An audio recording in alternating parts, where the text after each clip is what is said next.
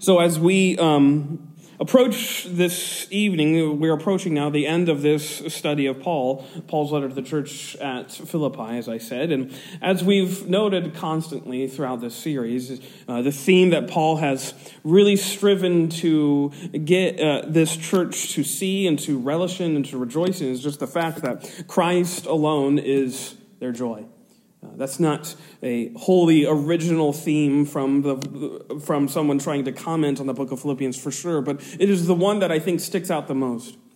That Paul is instructing this church in ways that they can have joy in their Christian life, even as Paul himself is in an unjoyful situation. As we've noted, he's writing this from chains and he's talking about the joy that they can have regardless of what ends they might face which I think adds to what this letter is and why it's so significant, is that he has this very much uh, letter of joy written from a very unjoyful place. And I think what stands out to me in this particular letter is just that as Paul is going through and explaining and showing the different ways that Christ is the church's and the Christian's joy, he is almost showing how nothing, nothing holds a candle to the joy that is found in Christ. That's what he would say. Nothing even comes close. Nothing even can approach the joy that is found in the Lord Jesus. And I think it's fitting, very fitting, that as he closes this letter, uh, which has this theme, he brings that theme home again in another very practical way. So in verses 10 through 21, essentially, Paul gives this testimony of gratitude for the support that the Philippian church gave him. He thanks them for their just ongoing care of his ministry, of his work for the sake of the gospel, and how for years they have been a faithful, giving church to his cause. They've done well, he says, partnering with him in his affliction and in his adversity. Notice how he says that in verse number 14. Notwithstanding, ye have done well, that ye did communicate with my affliction Notice verse 16 For even in Thessalonica ye sent once and again unto my necessity. They are sharing in his cause by also supporting him in both of those types of seasons, in his need and his affliction. And yes, even when no other church uh, stood with him, even when no other church communicated, as he uses the word, shared in his afflictions for which he suffered for the sake of the gospel, the church at Philippi did. Notice verse 15. Now, ye Philippians know also that in the beginning of the gospel, when I departed from Macedonia, no church communicated with me concerning giving and receiving, but ye only. They were the only ones who stood out, we might say. and even now, as he says in verse 18, they have communicated with him, shared once again to meet his needs as he sits in Roman chains. Notice verse 18, but I have all in abound. I am full having received of Epaphroditus the things which were sent from you, an odor of a sweet smell, a sacrifice acceptable, well pleasing to God. You note that he mentioned Epaphroditus in this sort of gift that he gave Paul in his need, in his time of need, as he sat in a Roman cell. And here he thanks them again. He is full because of that which they have sacrificed for his sake. And he's thanking them for their deep affection for him. Of course, we know that Paul loves this church. He calls them beloved several times, over and over again throughout this letter. But also, I think he's noting the ways in which the gospel has had a profound effect on this church. Again, I love how he says in verse 18 that this gift that they give him is a odor of a sweet smell, a sacrifice. It's as if they were worshiping God by giving this gift to Paul. It wasn't for Paul's benefit, perhaps, ultimately. Yes, pragmatically it was. They were giving Paul something to meet his necessity, but in a way, Paul is saying, You were worshiping God by giving it. And I love how also he explains the uniqueness of their giving to him. Again, as he had suggested in verse 15, this interesting word pops up as he says in verse 15 that no church communicated with me concerning giving and receiving, but ye only. They were the only ones, as we noted. That word communicated is one that I think is very fascinating and worth paying attention to as, he's, as he uses it here in this particular verse, because it is the, the word which we would commonly associate with New Testament churches, the Greek word koinonia, or perhaps it's pronounced differently, I don't know, but it's translated basically fellowship. So uh, basically, we could translate his words here that no fellowship fellowshipped with me in my affliction, except for you. You were the fellowship of believers, the fellowship of faithful followers of Christ, who fellowshipped with me, shared with me in my time of need, by supporting me in it, by, by partnering with me in it, by coming alongside of me as I was enduring it. Which again is not meant by Paul to be some sort of badge of honor that the Philippians could wear. This isn't meant to be some sort of medal that they could brandish to all their church friends. Look what we did. Look what Paul told us. We're the awesome church that stood by him in his time of need. Actually, he was meaning it to be a grand testimony of God's faithfulness in meeting the needs of his children. Yes, God uses us, his faithful church, to meet the needs of others. That's his purpose for us. And yes, I love how Paul testifies to this. Look at verse 19. He's talking about this odor of a sweet smell, well pleasing to God. And notice he says, But my God shall supply all your need according to his riches in glory by Christ Jesus. That's the one who was really meeting these needs that Paul was here having. He was, yes, God was using the Philippian church, but it was God working. It was God moving. It was God fulfilling his word that you can always count on him to meet your needs which again shows us this beloved image that we have of this Father, of this Christ Jesus, who is never unconcerned by our plight. He's never uncaring when his children are suffering. God is not a, indifferent spectator to our needs, who turns a blind eye to when his children are going through adversity and affliction. This is something Paul knew firsthand. We don't have to examine all of Paul's life. You're perhaps familiar with all the things that he endured. He had experienced life on the fringes. He was almost seemingly always living on the brink of starvation or death, brought to the edges of execution many times shipwrecked, as he says. And he alludes to this back in verses 12 and 13, as he says, I know both how to be abased, brought low. I know how to be decimated. I know how to be groveling, you could say, he says. And I also know how to abound. I know what it means to have success, to have prosperity, to live in abundance. And he says, Everywhere and in all things I am instructed both to be full and to be hungry, both to abound and to suffer need. Basically, we could summarize Paul's words I've been through it all. He's sort of like an older scholar speaking to the younger people, saying, I've seen it all, I've been through it all, I've done it all. I've experienced the highest of highs and the lowest of lows. I've been through thick and thin and then some. And what does he say? I can do all things through Christ who strengtheneth me. This is. Uh, there's several verses, as we've noted, and we noted a couple weeks ago when we were going through this, that there are several verses in chapter 4 that are very much verses that are, we could say, quotable, that are pithy. They're thrown out there a lot. This is another one. And it's not just that we can do all things, we can do, uh, we can suffer through all things with the Christ who strengthens us. Not that we can run through brick walls because we have Christ in us, like sports people want to use this verse for. And I'm, I'm, I don't want to you know, denigrate the use of this verse for sports context, but it doesn't really have that connotation. Paul's not thinking about winning the big game. He's thinking about suffering for the sake of the gospel. And now Christ is the one who has been with him through thick and thin. That's the Christ that strengthens him. Through all of those seasons, he's relaying to these Philippians here. He's found Christ to be his joy. What a testimony to the gospel, to the grace of Christ that filled Paul. Because I think that's what is exactly here he's testifying to, that he is geared up. He's able to face up to whatever unknown thing faces him, whatever uncertain future he has, precisely because his God was no fair weather friend. That's what I, I, I see throughout the scriptures. God is no fair weather friend. In fact, this is what something Spurgeon says in one of his books.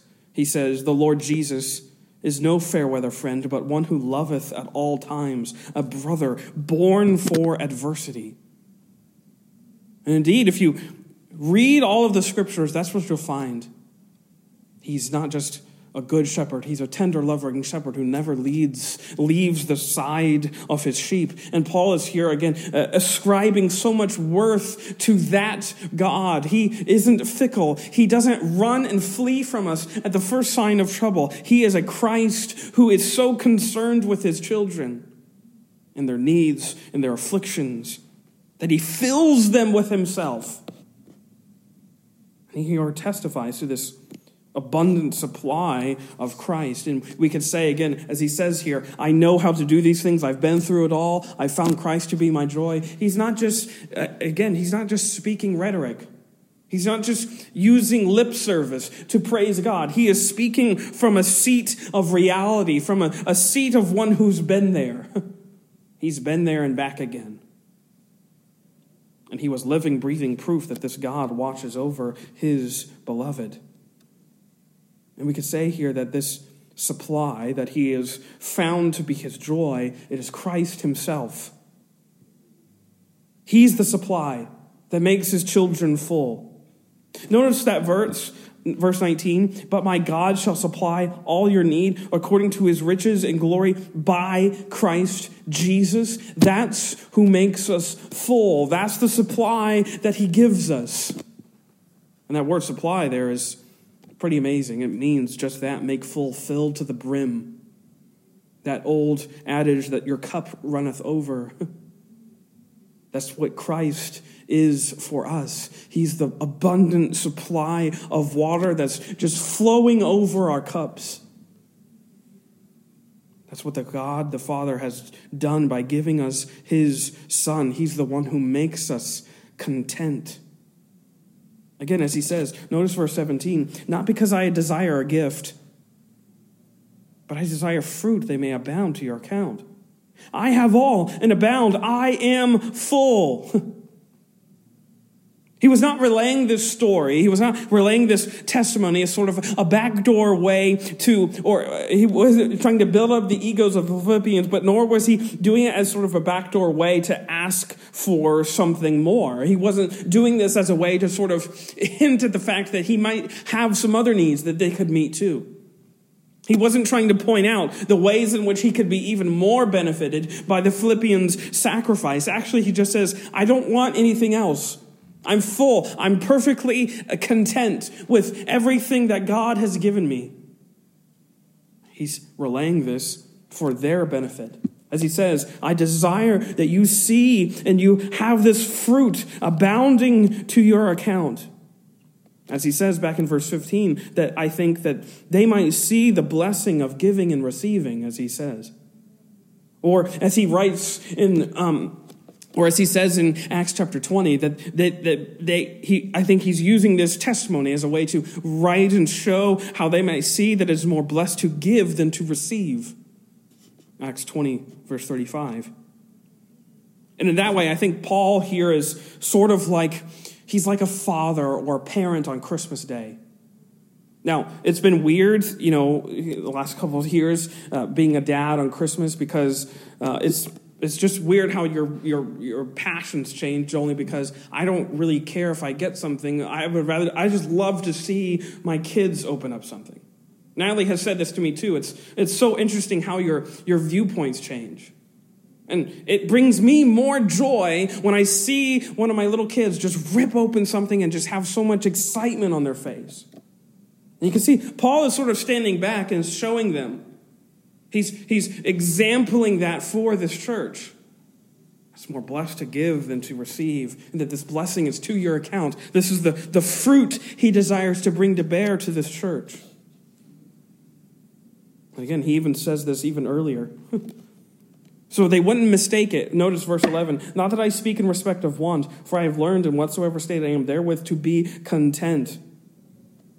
He's not speaking from a state of need. He's sharing this abundant, joyful testimony. You've met my need. Thank you. Showing them how they can be blessed in the act of giving. And he's also testifying to the fact that this joy that he has in Christ is enough. That's what that word there means in verse number 11. Therewith to be enough. That's the true sense of that word. Christ is his joy, and therefore he has enough. I am full. That was his supply, his joy, both of which, as we've said, are infinite and unchanging, which meant that Paul's source of joy was the infinite Christ, who supplies him with joy in Paul's affliction and his necessity, a supply which was equally as infinite. So you could say you have this image of, of someone sort of drawing on the well, drawing on the resources of Christ, and that's a never ending supply. It's the joy of the contentment that we have in Christ. And I was thinking about all of this as Paul is here writing about this enoughness, this joy that he has here.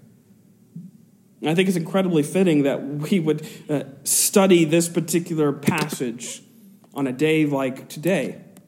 Super Bowl Sunday. the business of the Super Bowl has always been prolific, we could say, to say the least. Lots of things go on at the Super Bowl. But especially recently, in last several years, I would say, at least as long as I can remember, maybe even it was before that, I don't know if it was as much of a thing, but especially in the quote unquote social media generation, Super Bowl commercials have become an event in and of themselves with some people I know, even tuning in not to watch the athletes play, but just to watch the commercials, which is kind of funny. Because normally you want to skip the commercials, except for at the Super Bowl, I guess. But the Super Bowl exists in its present form uh, precisely because every second something is being sold. Something is being sold to you by some sort of corporation, by some sort of entity, and they're doing everything they can to get their name in front of your face. And again, we could just just stop and pause because what's the fundamental goal of advertising? to make you discontent to make you realize that you don't have enough. That's the premise, right? That's the, the whole goal is to make you realize that what you have isn't cutting it and you need this something else.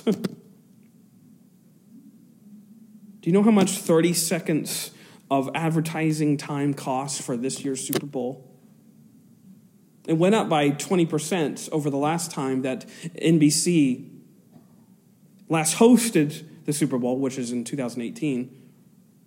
Every 30 seconds, companies are forking over $6.5 million to sell you something. Every 30 seconds. Which I think is a good but also devastating portrait of America. We're a commercialized society through and through, and we think in terms of what we want, with those wants being manipulated into needs precisely by corporations that tell us that you can have it your way. that's not just Burger King, that's a definition of our hearts. I think that's the human soul. The human psyche says we can have it our way and we don't have to let anyone stop us.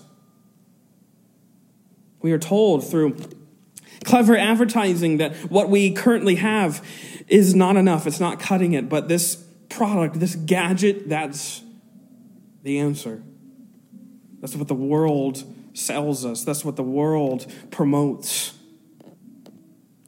But what would Paul's response be to such thinking? What do you think Paul would say with such rhetoric being shouted that we can have it your way if you just get this other thing? I think he would tell us Philippians 4, verse 19.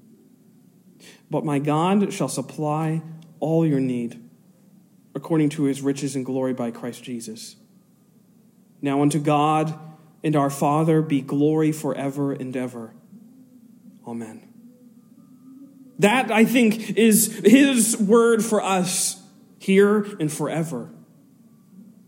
That when the world is selling us this, this sermon, this, this rhetoric of discontentedness, we have all we need to be content in Christ. We can state, along with Paul, that we can learn in whatever state we're in, therewith we can be content. Precisely why? We have Christ. Nothing and no one can meet the needs that we have like this God does in his beloved Son. And I love how Paul reminds this church of that. And He reminds us of that. Our needs, they're met in physical ways by physical people, physical congregations, giving of their means, giving of themselves, sacrificing in ways that blow our minds oftentimes.